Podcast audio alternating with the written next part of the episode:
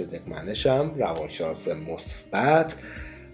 خوش اومدید به اولین اپیزود از دوره آموزشی انسان 1400 موضوع این اپیزود هست چرا حالمون خوب نیست. خب ما تو این قسمت سعی می‌کنیم در مورد این صحبت بکنیم که چرا حالمون خوب نیست. در مورد مقابله با مشکلات و درگیری ها و کلا ناملایمات اگه اسمشو بذاریم ناملایمات زندگی روزمره یه گپی می‌زنیم بعد میایم در مورد این صحبت می‌کنیم که اصلا این مقابله وقتی اسم مقابله رو می‌ذاریم و تاکید می‌کنیم رو مقابله اصلا این مقابله یعنی چی؟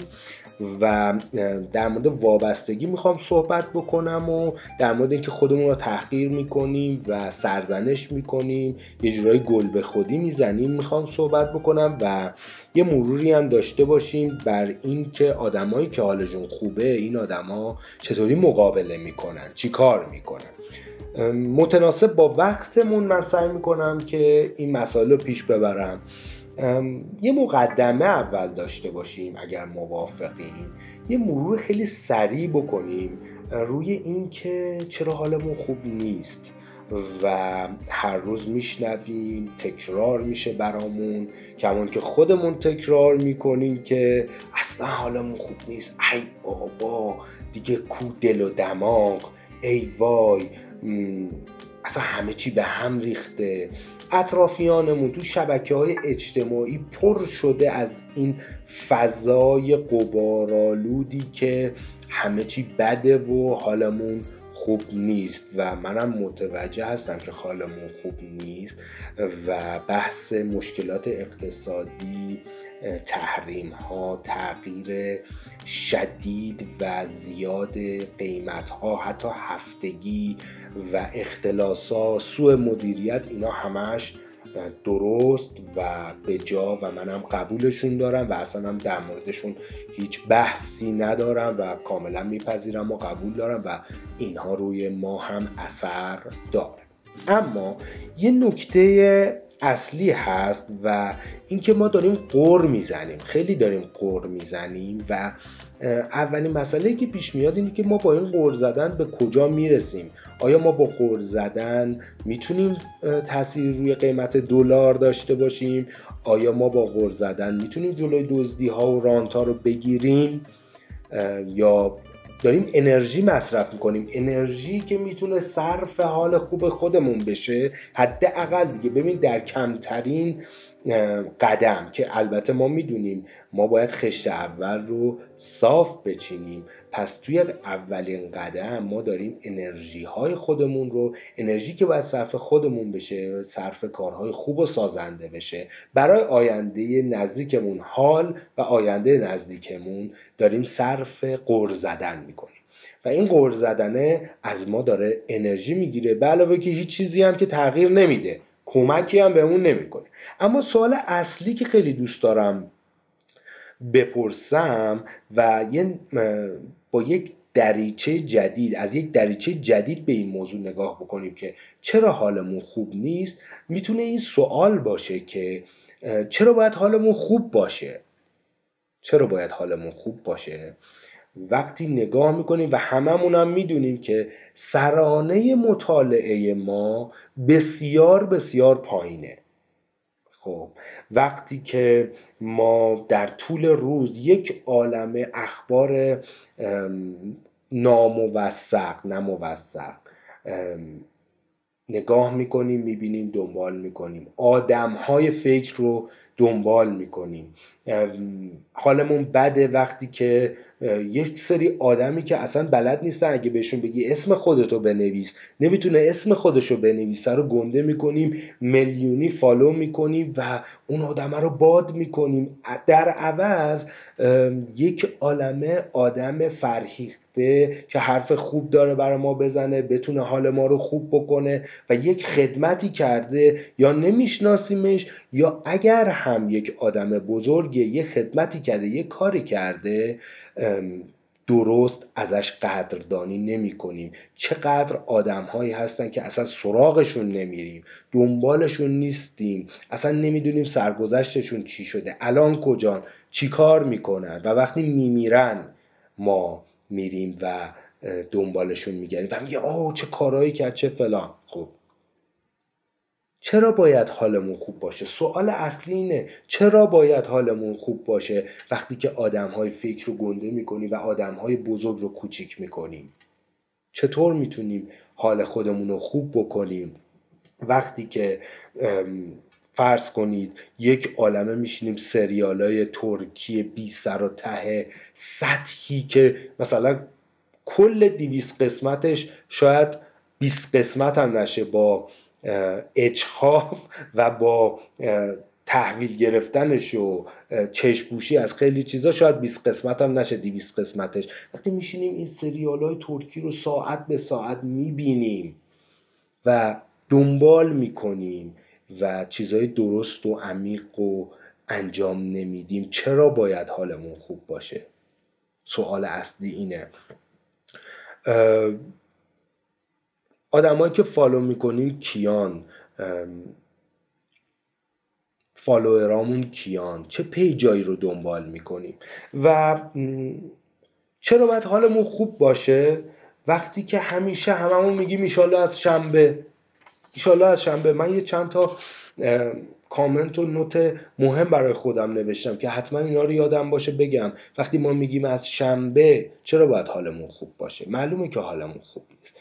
یه پژوهش خیلی جالب توی روانشناسی مثبت هست که امروز روانشناسی مثبت به ما یاد داده. شادی و شادکامی آدم ها حال خوب آدم ها رضایت آدم ها از زندگی پنجاه درصدش ارسیه یعنی متاسفانه ما این شادی و احساس شادی رو به صورت ارسی پنجاه درصدش رو دریافت می‌کنیم.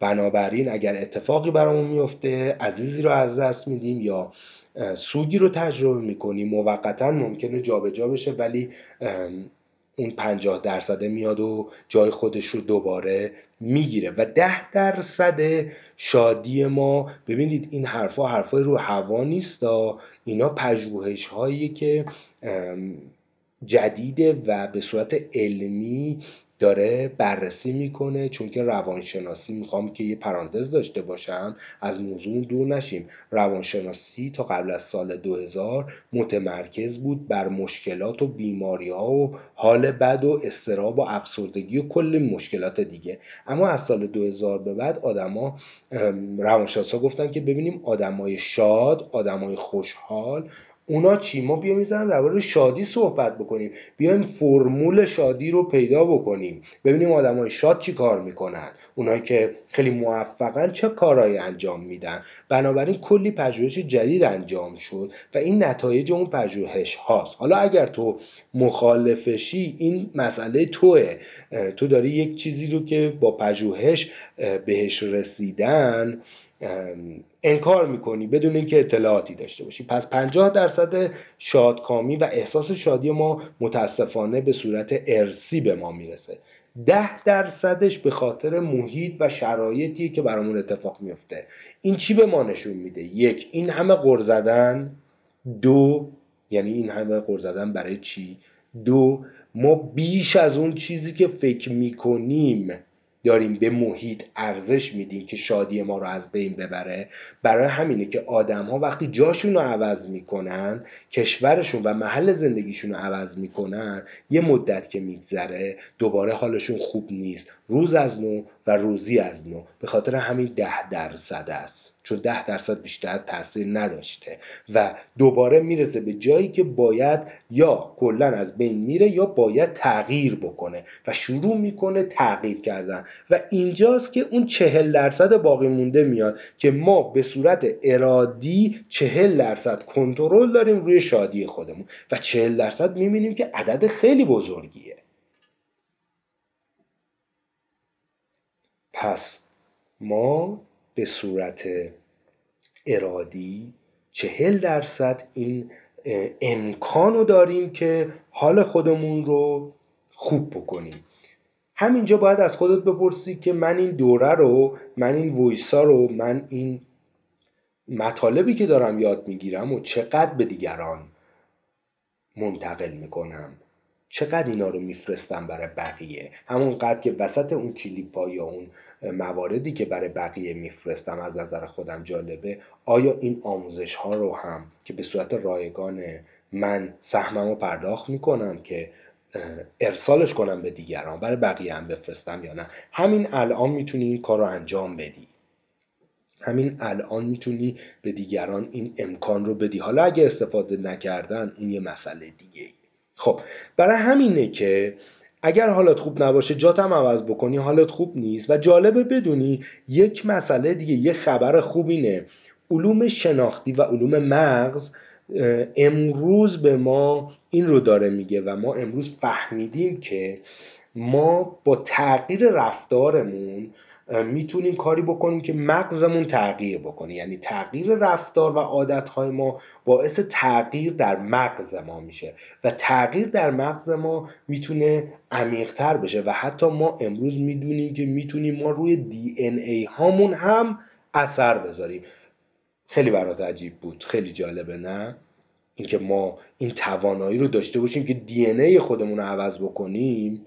خیلی چیز عجیبیه و امروز علم رو ثابت کرده که ما این توانایی رو داریم. پس ببین اون بخش چهل درصدیه می‌تونه چقدر عمیق و قوی ظاهر بشه. چقدر می‌تونه تو زندگی ما تاثیر داشته باشه و ما ازش قافلیم درست شد؟ پس این مسئله رو در نظر داشته باشید که ما می‌تونیم حتی تغییر روی دی ان بدیم. حالا نشون به اون نشون می‌خوام اینو بگم. که انقدر اون چهل درصد عمیقه که می‌بینیم یک عالم آدم توی جاهای دنیا مثل هند مثل برزیل مثل خیلی از کشورهای دیگه که از ما فقیرترن. خیلی هاشون هستن حالشون بهتره شادترن مردمان شادتری و برعکس آدم هایی که توی کشورهای توسعه یافته ای هستن و یه عالم امکانات دارن شاید حتی درمان براشون رایگانه و همه اون چیزهایی که ما امروز توی ایران داریم در موردش قور می‌زنیم و اونا دارن آمار خودکشی توشون بالاتره و اونا نتونستن مثلا خیلی هاشون شاد باشن. خب اینکه کلی امکانات داشت پس چرا نتونست این اتفاق رو برای خودش رقم بزنه؟ پس دوباره برمیگردیم روی اینکه اون چهل درصده پررنگتره و ما فقط ده درصد تحت تاثیر محیط هستیم و ما می‌تونیم دی ایمون هم حتی تغییر بدیم. خب برای اینکه بخوایم این موضوع رو جمع کنیم می‌خوام برم به این سمت که حالا وصلش کنم به آموزش های امروزمون. اگر از خودمون بپرسیم که چرا اصلا باید حالمون خوب باشه وقتی که ستاد بحرانمون رو بحران می‌بره با خودش میشوره می‌بره و همه ماها آموزش نمی‌بینیم مهارت نداریم و نشستیم و میگیم ایشالا از شنبه چرا وقتی که بحران اتفاق بیفته کرونا بیاد مشکلات اقتصادی بیاد بشینیم تو خونه مجبور باشیم زیاد بیرون نریم و این کار نکردن رو خود نداشتن عادتهای سالم در شرایط بحران چرا نباید خیرمون رو بگیره؟ چرا نباید خفمون کنه؟ دقیقا ما تو این موقعیت هستیم. بله حالمون بده. چرا نباید بد باشه؟ درست؟ حالا.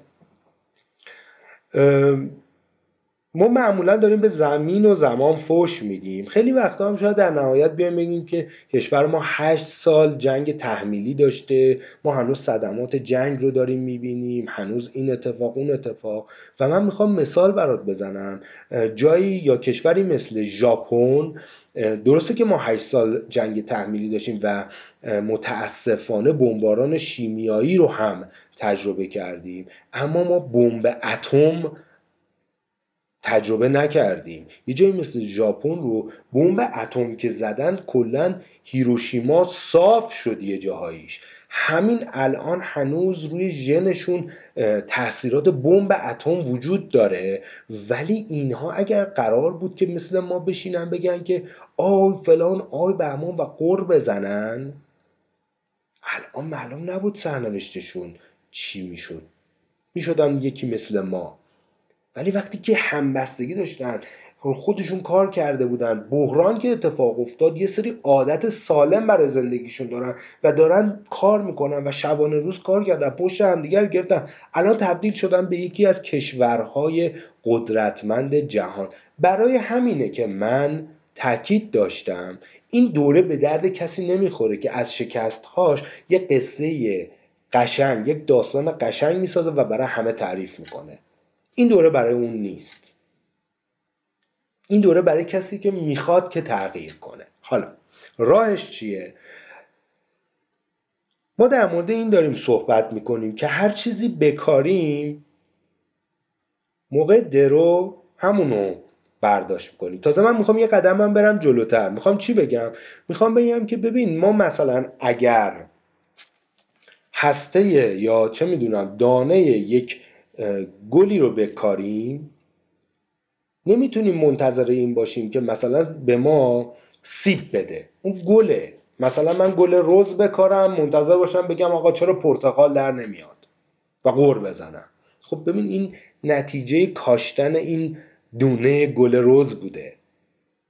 و قدم بعدی وقتی هم تازه فرض کنید دونه درست رو میکاریم تازه کلی باید براش تلاش بکنیم. اتفاقا این بخشیه که ما خیلی مشکل داریم. این تلاش کردنه. ما همیشه دوست داریم که میونبر رو. راه های کوتاه شورت کات دنبال شورت کاتیم دنبال یک شبه پولدار شدنیم. چرا توی شبکه اجتماعی؟ آدمایی که میان بهت وعده میدن بهت قول میدن که خیلی سریع در سی روز پولدار شد در ده روز ده میلیون تومن درآمدت رو افزایش بده. در پنج روز به درآمد 20 میلیون تومن برس. و ما می‌خوایم سریع این کار رو انجام بدیم. برای اینه که یه داستانی مثل داستان راز میاد. این همه تحول ایجاد می‌کنه تاثیر می‌ذاره. چون که میگه فقط بشین هیچ کاری نمی‌خواد بکنی. فکر کن بهش می‌رسی. بنویس بهش می‌رسی. نه عزیز من باید تلاش کنی. تو حتی اگر دونه درست رو هم بکاری باید براش تلاش کنی. یاد سریال برره افتادم. مهران مدیری با هوش بالای خوده چقدر جلوتر. چند سال پیش در مورد صحبت کرد که این برره می‌رفتن یادتونه می‌رفتن کشت کنن کشاورزی و دونه رو میکاشتن میشستن همجوری نگاش می‌کردن ساعت ها بعد اون می‌پرسید که ای داری چیکار می‌کنیم میگفتش که داریم کار می‌کنیم دیگه. داریم کار می‌کنیم. من نمی‌بینی داریم کار می‌کنیم. تمرکز می‌کردن دونه در بیاد. بعد آخر وقتم خسته بودن. بعد می‌رفتن خونه میخوابیدن. ما اینطوریم. چرا باید حالمون خوب باشه؟ پس حواسمون باید باشه. نکته اصلی اینه که باید تلاش بکنیم. پس این دوره تو رو دعوت می‌کنه به تلاش کردن. و اگه قرار باشه که تلاش نکنی هیچ فایده ای نداره. و من نمیام وعده وعید بدم که همین جوری قراره تغییر ایجاد بشه. چرا این اسم دوره انسان 1400 انتخاب شده؟ چون یادمون ندادن باید چی کار بکنیم و ما الان درگیر کاشت دونه اشتباه هستیم درگیر انجام ندادن یه سری کارا هستیم درگیر چیزایی هستیم که یادمون ندادن. پس چه خوبه. الان که اوضاع به هم ریخته است شاید مثلا وقت بیشتری داریم دورکار شدیم یا حتی شاید هم بیکار شدیم تمام اساتید بزرگی کسب و کار میگن مهارت یاد بگیر. منم بهت میگم مهارت شخصی یاد بگیر. خودتو رشد بده. برای 1400 به بعد. این زمان خوبیه. درست؟ و هر کسی باید این تغییر رو از خودش شروع بکنه. و در نهایت می‌خوام بگم که دنیا تغییر کرده و ما دیگه نمی‌تونیم آدمای سابق باشیم. همونطوری که یادمونه چقدر برامون سخت بود پرداختا رو از طریق موبایل انجام بدیم. خیلی ها می‌رفتن تو بانک بعد می‌گفتن آقا نیاید بانک.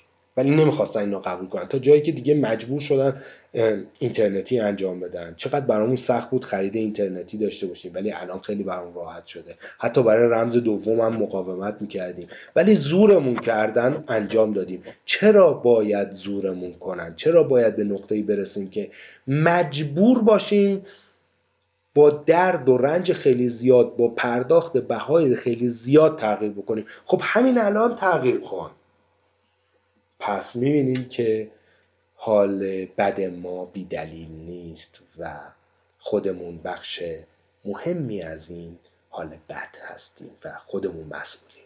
اینجا تو این لحظه ازت می‌خوام یه نفس عمیق بکشی همراه من. یکی دیگه. و یه تصمیم بگیری برای خودت. و به خودت بگی که من می‌خوام تغییر کنم وگرنه از بین میرم و می‌خوام مسئولیتش رو بپذیرم. آیا راه ساده ایه؟ نه. ولی من می‌تونم که تغییر ایجاد بکنم. خب. در مورد یه مفهوم به اسم مقابله صحبت کردم. کلید کار ما مقابله است. اینو که یاد بگیریم بقیه موارد برامون خیلی راحته. مثل این مبحث های سخت درس ها هست که میگن تو دیگه اینو یاد بگیری بقیهش دیگه راحته. اینم دقیقا سخت نیست ولی مهمه. تاکید روشه. مقابله یعنی یه نگرش. اینطوری بخوام برات یاد بهت یادش بدم یادت بدم که بهت یادش بدم بهت یاد بدم که مقابله سادش میشه یه نگرش. یعنی من یه نگرش پیدا بکنم. این نگرشه باعث چی بشه؟ من بدون توجه به میزان دشواری مسائل و چالش هام هر چقدر که می‌خواد مسائل من سخت باشه. می‌تونم با برنامه ریزی باهاش روبرو بشم و اونا رو حل بکنم. این یه نگرشه. برات جالب نیست؟ اگر صاحب این نگرش باشی یه ذره تمرکز کن لطفا. توجه کن. اگر من این نگرش رو داشته باشم که هر اتفاقی می‌خواد بیرون بیفته من می‌تونم با ابزارهایی که تو دستمه که ما بهشون چی میگیم؟ ابزارهای مقابله ای مهارت های مقابله ای با این مهارت هایی که دارم مثل یک جعبه ابزاریه که توش پر از ابزارهای مختلفه. تو به هر پیچی برسی ابزارشو داری. این نگرشه که من این ابزارها رو دارم این مهارتم دارم بلدم باشون چه کار کنم. حالا برم اون پیچه رو باز کنم اون مشکل رو حل کنم. مقابله یعنی کسب این نگرش. جذابه؟ اگه برای جذابه لطفا برای دیگران هم این فرصت رو آماده کن. ببینید چقدر من دارم میگم. منم دارم وقت می‌ذارم. منم دارم به صورت رایگان اینا رو بهتون یاد میدم و نوید اینو میدم که می‌خوام تو رو مجهزت کنم به یک ابزار. و اون ابزار ابزار مقابله است. خب. اگه بخوایم مفهوم مقابله رو یاد بگیریم ما اول باید یک چیز دیگه رو یاد بگیریم به اسم فرایند ارزیابی. من دارم تمام تلاشمو می‌کنم که به زبان ساده به ساده ترین و راحت ترین مش... شکل ممکن کمکت کنم با مشکلاتت روبرو بشی و این آموزش ها رو خیلی سادش کنم. نمی‌خوام اسمای پیچیده بهت بگم نمی‌خوام ذهنتو درگیر کنم.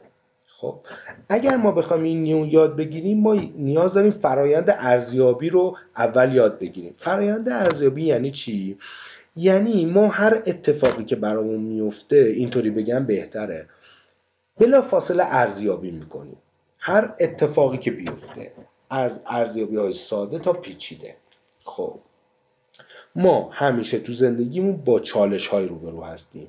با ناملایمات روبرو هستیم با مشکلاتی روبرو هستیم و مدام در حال ارزیابی کردن این فرایند ارزیابی رو یه آدمی هست به اسم لازاروس که یکی از روانشناسای مطرح دنیاست. میاد میگه که ما دو نوع ارزیابی داریم. ارزیابی اولیه و ارزیابی ثانویه. سادهش چی میشه؟ سادهش این میشه. ما وقتی با یه چالشی روبرو میشیم اول باید مشخص کنیم که آیا این چالش این وضعیتی که من توش قرار گرفتم خطرناک تهدید کننده هست یا نه؟ یعنی یه سوال از خودمون بپرسیم. راحت ترش این میشه. این مسئله ای که من الان ازش ناراحت شدم منو نگران کرده آیا ارزش ناراحت شدن دارد یا ندارد؟ می‌بینی؟ همین اول خیلی هم که ارزیابی نمی‌کنیم. میگم چه بلایی سرمون میاد جلوتر. همین اول اصلا ما این خیلی وقتا این سوال از خودمون نمی‌پرسیم. خواهر شوهرت مادر شوهرت فامیل همسرت مادر زنت دوستت همکارت هر کسی. هر کسی یه حرفی بهت زده. آقا اول از خودت بپرس. ارزیابی اولیه. چه کمکی بهم می‌کنه؟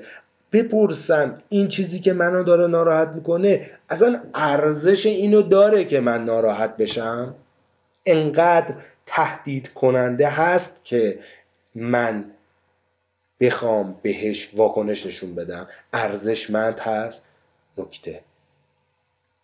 زندگی 1400 یعنی زندگی جدید. زندگی در دنیای جدید. همون چیزی که اول صحبت هم گفتم. مدیریت انرژی. انرژی تو برای چی داری صرف می‌کنی؟ دیگه مثل قدیم نیست. پاتو بذاری رو پات هرچه باد آباد. حالا یه کارش می‌کنیم. چرا اون موقع انقدر سرعت زندگی کم بود؟ حالا یه چیزی هم می‌شد و یه ریش سفیدی هم میومد صحبت می‌کرد و تو ناراحت بودی و انقدر سرعت اتفاقها فاصله اتفاقها کم بود. تو وقت داشتی که اگر از یه چیزی هم ناراحت شدی ریکاوری بشی یه استراحتی بکنی خودتو پیدا کنی با یکی درد دل کنی یه ذره آرامش پیدا بکنی یه غذایی بخوری یه غذایی درست کنی با یه نفر حرف بزنی بری قدم بزنی یه چرت بزنی دوباره برگردی. ولی انقدر الان سرعت اتفاق الان از این ناراحت میشی هنوز فکرت توی این مسئله است دلار رو می‌فهمی. دلار رو می‌فهمی مامانت زنگ می‌زنه چه می‌دونم دوستت زنگ می‌زنه رئیست یه جوری بد برخورد می‌کنه از اون ناراحت میشی. بعد میری تو اینستاگرام یه چیز دیگه می‌بینی ای بابا فلانی هم مون یعنی اصلا بهت وقت نمیده که تو خودتو ریکاوری کنی. و این سطح استرس استرس میره بالا. تا میاد پایین دوباره میره بالاتر. دوباره تا می‌خواد بیاد پایین دوباره میره بالاتر. و تو وقت نکردی که نفسی تازه کنی. فرض کن داری میدوی نفس کم آوردی چیکار می‌کنی؟ وای میسی نفس تازه می‌کنی دیگه. خب اگه وقت داشتی بیشتر نفس گیری می‌کردی نفس تازه می‌کردی چیکار می‌کردی؟ بهتر دوباره میدویدی دیگه. حالا فرض کن من دویدم یا داری میدویی؟ وایستادی که نفس بگیری دو تا نفس که کشیدی مجبوری دوباره بدوی خب معلومه که قدرتت کمتر میشه. یا فکر کنید یه ماشینی داره حرکت می‌کنه با دنده پنج با آخرین سرعت مثلا فرض کنید 200 تا سرعت داره میره دنده پنج. اگه همینجوری بره خب موتورش میسوزه. مجبوری یه جایی سرعت رو کم کنه دنده کم بکنه که این ماشین یه ذره از اون حالت در بیاد و دوباره بتونه ادامه بده. بهترینش همین مثال بدن خودمونه که فکر کن تو داری میدوی نفس کم آوردی خسته شدی وقت استراحت نداری. چی میشه؟ قطعا پس میافتی. استرس ها ناملایمات اتفاقای بعد انقدر تو دنیای امروز سرعت زیاده که ما وقت استراحت نداریم. وقتی وقت استراحت نداریم نمی‌تونیم ریکاوری بشیم. سطح استرابمون بالا میمونه. وقتی سطح استرابمون بالا بمونه به این معنیه که 80 درصد مشکلات ما چه جسمی چه روانی ناشی از استرابه امروز علم جدید این رو به ما گفته که بیشتر بیماری های انسان جسمی و روانی ناشی از استرابه. پس هیچی دیگه. تکلیف روشن شد. بلا فاصله خوابت به هم میریزه. یعنی خوابت سطحی میشه. پس در طول روز نمی‌تونی درست استراحت کنی. سطح استرابت میره بالا. خوابت به هم میریزه. خوابت که به هم بریزه فردا احساس خستگی می‌کنی. یعنی نتونستی درست بخوابی عمیق بخوابی. مغز نتونسته خودش رو بازیابی کنه. کم کم توجهت میاد پایین حافظت با مشکل روبرو میشه قدرت پردازش مغزت میاد پایین قدرت تصمیم گیریت میاد پایین قدرت حل مسئلت میاد پایین. و و و و. پس انسان امروز انسانیه که انرژیش رو بیخودی هدر نمیده. توی ارزیابی اولیه برگردی به موضوع خودمون. وقتی که یه اتفاقی میفته هر اتفاقی. قاعدتا باید اولین سوالت این باشه که آیا این اتفاق ارزش این را دارد که من ناراحت بشوم براش انرژی بذارم یا نه؟ اگر نه میذاریش کنار. مثل همون که گفتم این پست ارزش اینو داره که تو ببینی این آدم فیک که ما داریم بزرگش می‌کنیم ارزش لایک کردن داره. ارزش وقت گذاشتن ارزش ارسال داره یا نه؟ انرژی. دو یه اتفاقی افتاد تهدید کننده است برای من خطر داره. خیلی جدیه این خطر.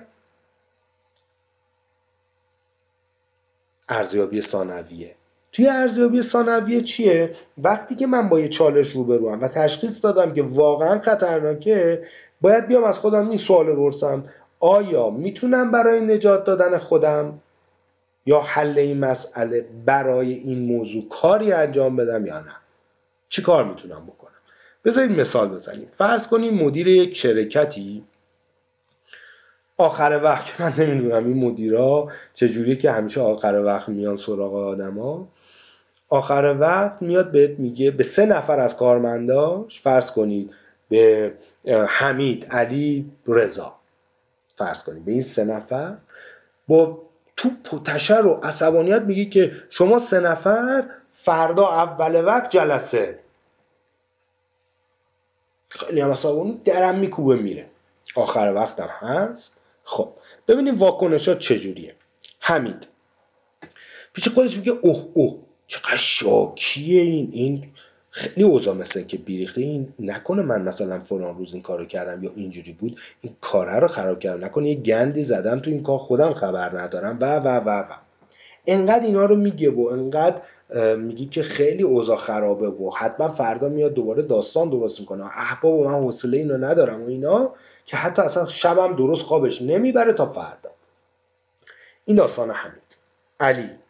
علی میگه که رئیس وقتی قاطی می‌کنه اول که به نظر مثل خیلی قاطی کرده. ولی همیشه وقتی قاطی می‌کنه بعدش اتفاق بدی نمیفته یه وقتایی شده که اصلا چیز خاصی هم نبوده. ولی بعضی وقتا هم اینجوری قاطی کرده اوضاع خطرناک شده. من چی کار کنم؟ من بیام کارم که درست انجام دادم بیام اطلاعات و گزارش کارامو آماده کنم برای فردا آماده باشم. رضا چیکار می‌کنه؟ تو دلش میگه برو بابا این دوباره تریپ قاطی برداشت به قول نسل جدید فاز قاطی برداشت و این با زنش دوباره معلوم نیست چه دعوا شده داره به ما گیر میده. برو بابا حوصله داری. فردا حالا یه چیزی میگم. کوتاه فردا. ولکن بابا اصلا تحویلش نگیر. جدی نگیر. خب حمید تهدید و واقعی تصور کرده. علی تهدید و احتمالی تصور کرده و رضا که اصلا تهدیدی رو در نظر نگرفته و بیخیال بوده. خب می‌خوام چی بگم؟ می‌خوام بگم براشون نکته دارم. نفر اول حمید. انقدر این واکنش یا این کار رئیسش رو فاجعه ارزیابی کرده و این اتفاق رو انقدر جدی در نظر گرفته که گفته این خیلی قاطی کلی اتفاق میفته فلان فلان. اصلا انقدر براش اوضاع وخیم بوده که خوابش هم نبرده و هیچ کاری هم بابتش نمی‌کنه. مثل خیلی از ما که اوضاع رو انقدر بد می‌دونیم که هیچ کاری دیگه براش نمی‌کنیم. خودمون کاملا بیسلاح میشیم. حالا علی به نظر می‌رسه که ارزیابی اولیه معقولی داشته. گفته که همیشه اینطوری نمیشه یه روزایی هم که اینطوری قاطی شده همیشه عواقب بدی نداشته ولی من آماده باشم و گزارشم درست کنم. نفر آخر که رضا باشه که هیچ کاری نکرده کلا انکار کرده. این آدمایی که انکار می‌کنن و روبرو نمیشن با مسائلشون در آینده نزدیک و یا دور بهای بسیار سنگینی میدن. خیلی از ما هم مثل رضا هستیم که دست رو دست می‌ذاریم و بابتش قراره که بهای بسیار سنگینی بدیم. ولی خب روبرو نمیشیم حالا. لازاروس چی میگه؟ لازاروس میگه که اگر ما مقابله رو اینطوری تعریف بکنیم من دقیق تعریفش رو می‌خوام که خیلی جمع و جور و شسته رفته بگم برام. تلاشی مقابله. یه تلاشیه که ما برای کنترل و اداره کردن موقعیت هایی که به نظرمون خطرناک و استرسزا هستن انجام میدیم. پس یه سری کاره یه تلاشه که ما وقتی یه موقعیت رو خطرناک و استرسزا تصور می‌کنیم و در نظر می‌گیریم این کارها رو براش انجام میدیم. برای چی؟ برای کنترل و اداره کردن. اوضاع. سه تا ویژگی داشت این تعریف یک مقابله کردن نیاز به تلاش داره. پس ما باید بدونیم اگه می‌خوایم مقابله کننده خوبی باشیم و یادش بگیریم این مقابله کردن نیاز به تلاش داره. دو نتیجه نهایی همیشه مثبت نیست. یعنی مثبت نگری یا مثبت بودن کورکورانه که من اسمشو می‌ذارم مثبت نگری احمقانه که همون فکراتو فقط درست کن و راز و فلان و بهمان. همیشه اینطوری نیست که تو هر کاری بکنی حتما هم نتیجهش مثبت باشه. اما باید این کارها رو درست و با فکر و با برنامه ریزی انجامشون بدی. حالا در آینده میگم که اگر نتیجه بد شد یه آدم موفق که یک مقابل کننده خوبه چیکار می‌کنه؟ فقط خودشو گول نمی‌زنه که شرایط حتما خوب میشه. اگه من این کار کنم جواب میده. میگم که چه اتفاق بدی ممکنه بیفته. اگر جواب نده و یه آدم مقابله کننده یه مقابله کننده خوب در این زمان ها چیکار می‌کنه؟ اینو یادت میدم. اما بدونیم سومین نکته این تعریف چیه؟ مقابله کردن یک فراینده در طول زمان اتفاق میفته یعنی باید در طول زمان اینو دنبال کنیم و براش کار انجام بدیم. بسته به اون مسئله ممکنه زمان کم باشه ممکنه زیاد باشه. خب ما به صورت کلی فهمیدیم که قرار چه اتفاقی بیفته. اگرچه ما می‌دونیم که من نمی‌خوام اینو خیلی باز کنم چون به نظرم بحثمون خیلی پیچیده میشه. ولی سادش اینه که ما دو نوع هم مقابله داریم. مقابله مسئله مدار و مقابله هیجان مدار. یعنی چی؟ یعنی ما تو مقابله مسئله مدار متمرکز بر بیرونیم. تغییر دادن اوضاع بیرون تغییر دادن اون آدمه. یه کاری انجام دادن روی بیرون روی اون موقعیت ها توی مقابله کردن هیجان مدار ما رو نگرش هامون روی حس و حالمون روی باورهامون روی خودمون روی دنیای درونی خودمون کار می‌کنیم. که یه نکته جالب اینو حتما یادداشت کن. ما به عنوان یک مقابله کننده خوب در برابر مشکلات باید یاد بگیریم که از هر دو تا نوع این مقابله ها استفاده کنیم. چطوری من حتما توی این دوره اینو بهت یاد میدم. اما خوبه که بدونیم اگر من یه مقابله کننده خوبم می‌بینم که چه چیزی رو من می‌توانم تغییر دهم.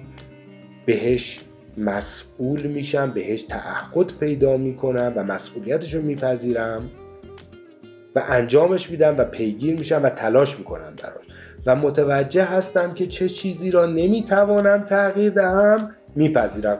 احتمالا این جمله رو شنیدی که هر آن چیزی که می‌تونی تغییر بدی رو تغییر بده براش تلاش کن و اون چیزی رو که نمی‌تونی تغییر بدی بپذیر ولی نمیگم چجوری بپذیر اینجاست که خیلی میگن ای بابا تو میگه به حرف راحت بپذیر. آقا چجوری بپذیرم؟